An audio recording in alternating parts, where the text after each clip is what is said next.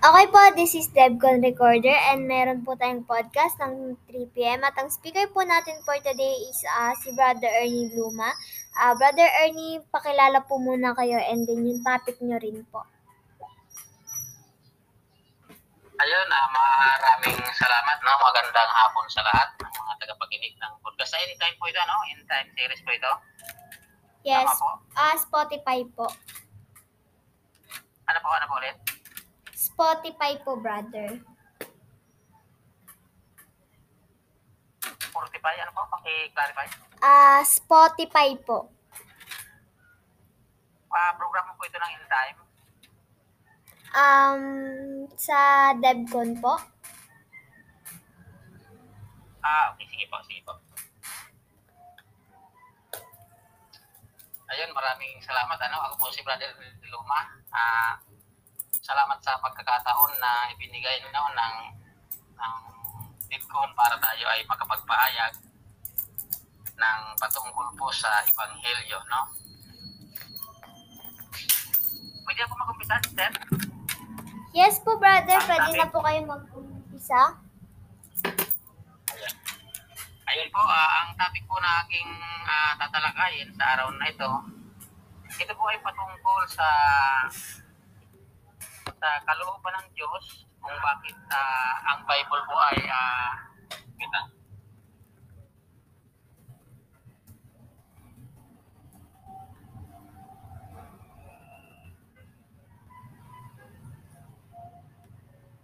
Hello po, brother. Andiyan pa po ba kayo? Excuse me po. Ayun, ayun. Lang po at may ay ay pinatigil ko muna. Nasa ano kasi ako nandito ako sa scam. Okay po, okay lang po. Ayan. So, ang paksa po na aking tatalakayin sa hapong ito, at unang-una maraming salamat sa Panginoon no, sa, pag, sa pagkakataon na ibinigay niya na mapag, ah, maipahayag ko no, yung kanyang ah, banal na kalooban. So, ako po ay sumasampalataya na mayroon tayong Diyos na tagapaglikha, no? At kaya nga po ako ay naniniwala sa banal na kasulatan ayon sa Biblia po, ano?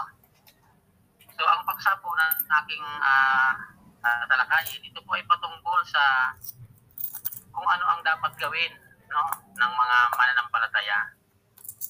Sa eh, buong Biblia po kasi, ang layunin kung bakit ito ay naiparating sa ating kapanahonan at ito po ay ah, ginusto ng Diyos, no? Gumamit siya ng mga propeta, gumamit siya ng mga sinugo niya sa iba't ibang panahon hanggang sa atin nga pong kapanahonan ay ang Panginoong Isus na ang kanyang sinugo na sabi sa banal na kasulatan, ang kanyang buktong na anak na po yung ah, nagsalita sa mga huling araw. So meaning nasa mga huling araw po tayo at ah, ang atin pong ah, paglilingkod ay naka salalay no sa kagu sa utos ng Kristo no sa kalo sa sa inuutos ng Kristo. So marami pong mga ah, denominasyon na itong ah, Kristyanismo, subalit ah, ang pinaka-importante po na malaman ng lahat kung ano ba talaga ang nais ng Diyos no na mangyari sa isang tao. So ang ang Diyos po gumawa ng paraan upang ang mga tao ay magapanumbalik sa Kanya at ah, upang magmana po ng buhay na walang hanggan na pinangako po ng Panginoong Diyos.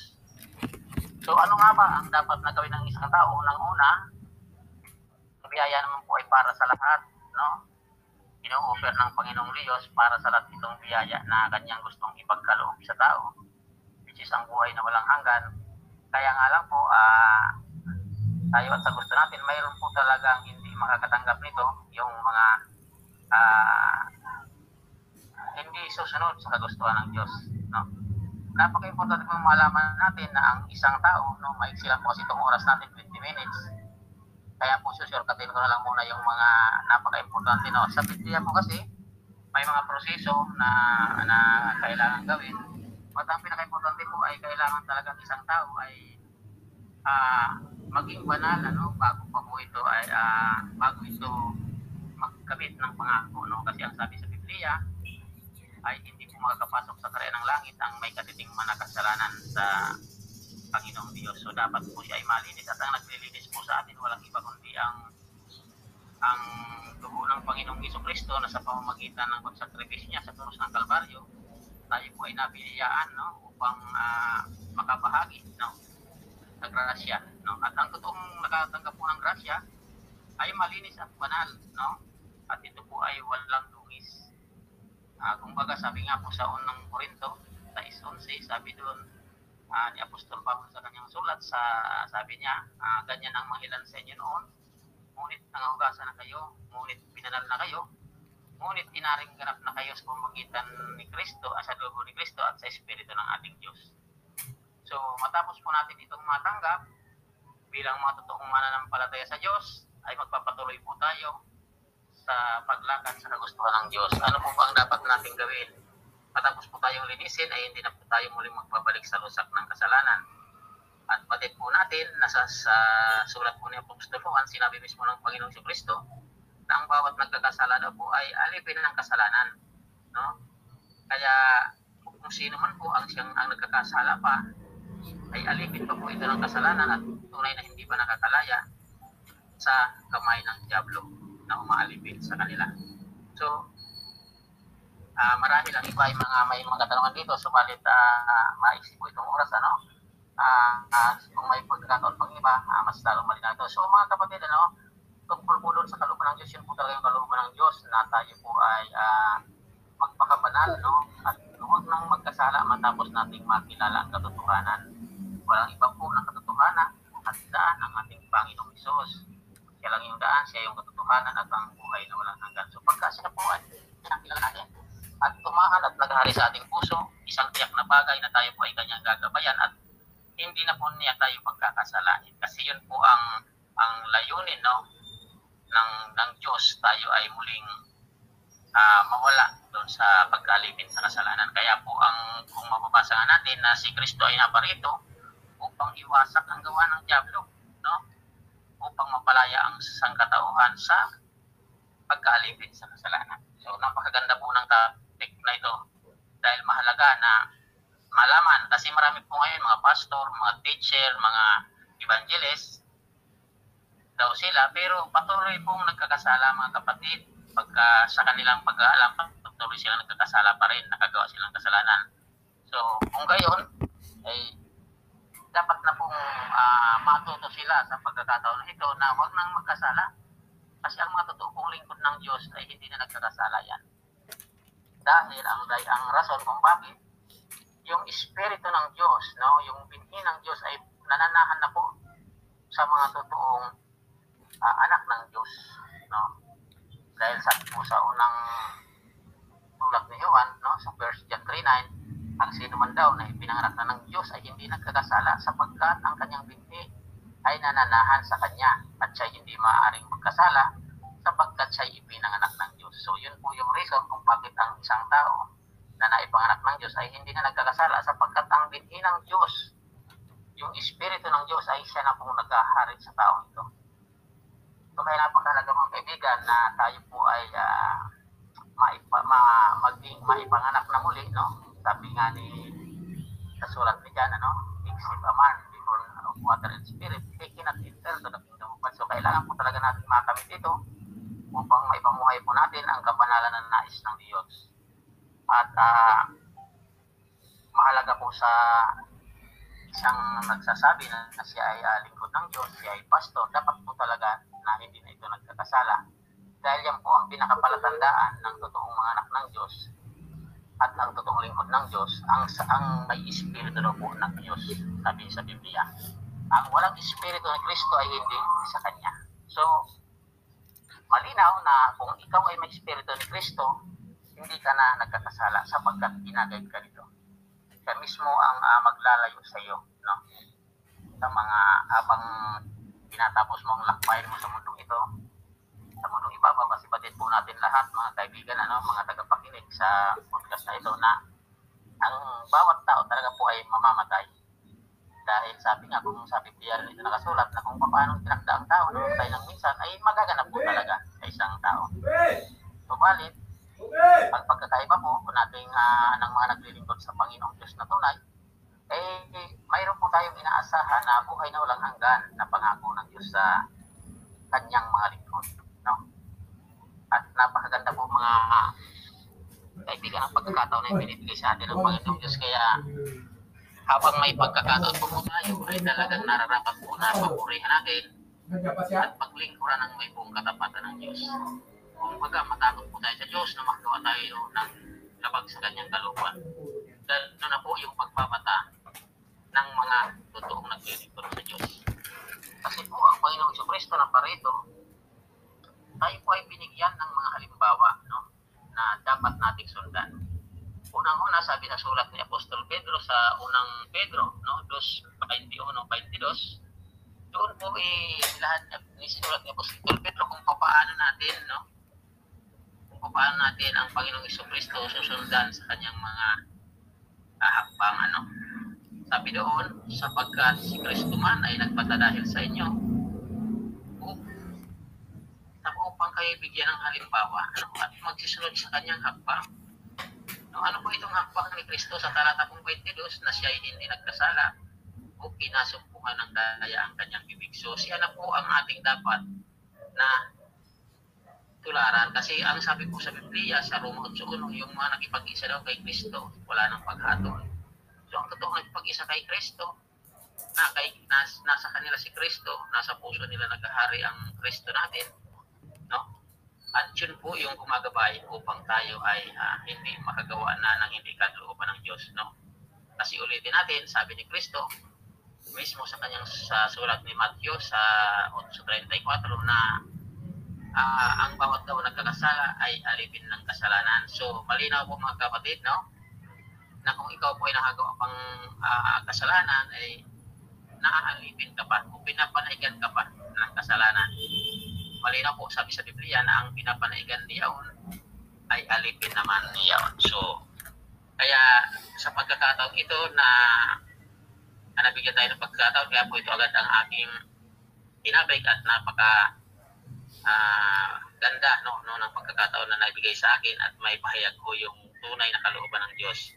Sa Biblia po maraming mga uh, tawag dito, uh, masaysayan, no? may mga naisulat dyan. Pero tandaan po natin na may ang isinulat dyan ng mga nagkamali o nagkakasala, hindi po yan isinulat upang ating pamarisan. Isinulat po yan upang malaman na kung paano yung nagkakasala at hindi nagkakasala. No? Pero ang pinakalayo po ng Panginoong Diyos, no? ang pinakasentro ng purpose ng sulat na yan, no? ng mga sulat na yan na uh, ipinasulat sa kanyang mga propeta upang tayo ay malaman natin yung ating dapat gawin bilang mga anak ng Diyos. Kaya kapalat po tayo no? sa pamamagitan no, ng mga propeta na nagsalita sa nagsalita ang Diyos mo itaw sa ating mga inuno ay nakarating ito po sa atin. At nang at ngayon po ay ating nalaman kung anong aplikable. Ganapan po na hindi tayo magpilipilingan ano, sa sa mga uh, kagustuhan ng Diyos na sa atin. Unang-una, huwag tayo maging maswael. No, dapat tayo maibigin. No? Ang, kung paano po ang Diyos ay iniibig nilang lahat. No? Tayo di po hindi dapat magtagi. Uh, kareliyon man natin, kasama man natin sa sinasabing reliyon sa mga yon, no? ito ang payo natin. Eh, hindi po tayo dapat magtagi. Dapat po natin uh, uh, kung paano si Kristo no, na umibig no, uh, umibig sa tanglit sa mga tao, dapat ganun din po tayo. Kasi marami po sa ngayon mga kaibigan ano, sasabihin ah uh, paano kayo magiging banal kung kayo mismo nakikihalubilo sa mga kantahan, mga worldly na gawain, eh, hindi po tayo doon sa pamagitan ng magkakasala, mga kapatid. Tandaan po ninyo. Dahil ang Panginoong Kristo ako, kung mapapangin yung napapatid, nasa banal na kasulatan, mismo siya po ay nakihalubilo siya, no? Ng taong mga makasalanan, no? Upang ano, upang ano, upang magliwanag po ang upang sumikat ang liwanag sa gitna ng kadiliman, no? Kaya ang Panginoong Kristo po ay nakitulad no, sa dukha at na nakihalubilo doon sa mga uh, makasalanang tao, no? Kaya hindi po po pwede na sabihin ng ilan na ah kayong mga nagkiklaim na ganyan, bakit kayo nakikihalubilo sa mga ganitong gawain? Ah, nakikinig kayo ng mga kantahan na ganyan, kung ano pa man, ay hindi po yun ang totoong ah, magkakasala ka doon, no? Kundi magkakasala ka pagka ikaw po ay lumayo sa Panginoong Diyos at hindi mo na ginawa yung kanyang kalooban. So, ah Miss, Tim, gawin ilang minutes pa ako? Hello? Um, hanggang 30 minutes po yun. Ah, 15, ah, wait lang po. Ah. So, bali, 15 minutes pa po ulit. Ayan, ayan. Sige, so. Ayan, maraming salamat. Tuloy ko po, ano? At isa pang mensahe ng ating, ah, uh, ito pong magandang mensahe pa, ano? Sa ating mga kaibayo, mga kumbaga hindi uh, sang-ayon sa aming pinaglalaban o pananampalataya. Eh, mga kapatid, tandaan po natin, ano? Yun pong, yung pong gusto ng Diyos ay uh, magkaroon siya ng isang katawan uh, dapat po tayo doon magsama-sama. At tandaan po natin na ang katawan ni Kristo na yan ay banal, no? Kumbaga, ikinumpara po yan sa kasintahan na ikakasal. Kaya doon po tayo magsasama-sama. Hindi po kung saan, kahit saan ka man pong sikta sa ngayon, no, kung ginaganap mo po ang kalooban ng Panginoong Diyos, na matapos kang mahugasan, gawin kang banal sa pamamagitan ng dugo ni Kristo, sa Espiritu, eh, ikaw po ay uh, kabilang doon sa totoong iglesia o grupo ng mga mananampalataya na tinatawag na iglesia o katawan ni Kristo. Doon tayo uh, magkakaisa, magsasama-sama. No? Kahit man hindi tayo magkakapareho ng uh, kinalibang uh, denominasyon dito sa mundong ito. Subalit kung tayo po ay gumaganap ng kalooban ng Diyos, eh, tayo po ay uh, magkakasama-sama. Kasi ang sabi po sa Mateo 7.21, no, hindi ang bawat nagsisitawag sa pangalan ng Panginoon, Panginoon ay magsisipasok sa karya ng langit, kundi yung gumagawa ng kalooban ng Ama na sa atin ay nagsubo. So, ang importante po pala, no, kahit saan ka man na, kahit ano man ang sikta mo, tumatawag ka sa Panginoon, kung hindi mo naman ginaganap ang kalooban, ay hindi rin po mangyayari yung makasama ka doon sa tinutukoy na body of Christ o, the, o sa iba pong uh, denominasyon ang tawag niya ay bride of Christ uh, katawan ni Kristo, kaawan isa lang naman po yung tinutukoy niya na tayo po ay magsama-sama doon sa uh, kaawan na yun o katawan na yun sa pamamagitan po ng pag-ibig ng Diyos. Kaya ang ating mga ang ating topic sa ngayon ay napaka-importante po talaga nung masunod natin, magsusumunod tayo sa gusto ng Diyos matapos natin siyang makilala. Kasi itong banal na kasulatan, ginamit ito, ito ang paraan upang makilala natin ang tunay na Diyos. No? Nandito po, uh, nakasulat kung paano nating uh, uh, tawag dito, uh, napaglilingkuran ang tunay na Diyos sa sa espiritu at sa katotohanan. Kaya nga po napakahalaga nang tayo po ay uh, hindi na nagkasala. Napakahalaga po nito kasi ito po yung dito kasusukatin eh, sa mga bagay na ito, no? Kung ikaw po ay uh, naging tapat sa Diyos. Dahil nalaman mo po na mga masama ang bagay na iyon, ay hindi na po natin dapat na gawin yan. Ayan mga kaibigan, ano, mayroon naman pong mga samahan na uh, sabi nila sila yung nagtumutupad sa utos ng Diyos pero nag, ang sabi nagkakasala pa daw sila so malinaw ko mga kaibigan na ang pagkakasala ay hindi ang pagtupad sa utos ng Diyos kaya medyo namamali po yung ganon kaya dapat po talaga kung ikaw po ay uh, tumutupad sabi nga sa Apokalipsis 14 12 ba? 12 na yung mga banal na nagtsatsaga no?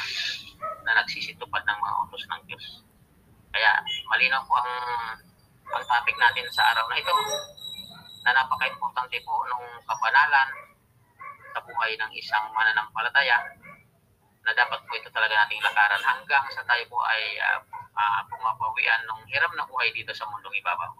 No? At ang kapalit po nito ay ang pangako ng Diyos na buhay na walang hanggan sa piling niya. Napaka ganda po nitong ano na to na pangako ng Diyos sa atin. Kaya kung, na, kung nais po ng bawat isa na makabahagi sa pangako ng Diyos, ay tunay pong uh, maglingkod tayo. No? No, lumakad tayo sa kabanalang nais palakaran sa atin ng Panginoong Diyos. At uh, kung nais po natin yan, uh, sabi nga po sa Biblia, sa Kanya tayo humingi. No? Dumalangin tayo sa Diyos dahil siya po ang nagbibigay na hindi nanunumbat. Kaya napakalaga na ang isang mananampalataya ay magkaroon talaga tayo ng ugnayan sa Panginoong Diyos. No? Napaka-importante na tayo ay, uh, sabi nga, araw at gabi ay pagpulay-pulayan ang kanyang mga salita. No?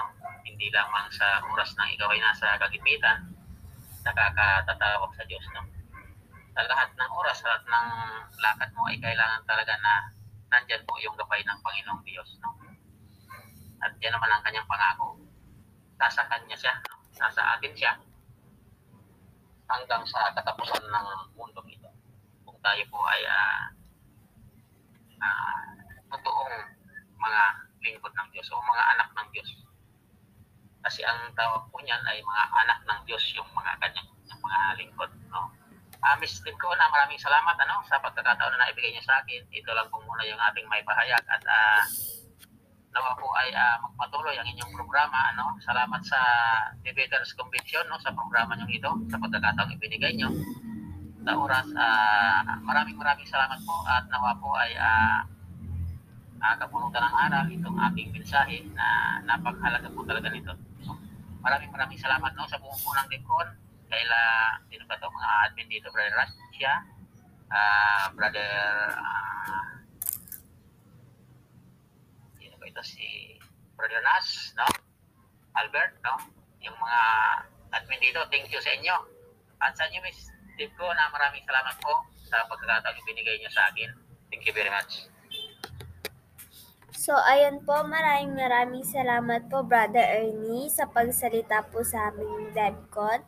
So, close ko lang po yung podcast. Okay po, thank you po for tuning in our podcast. See you later, 6pm.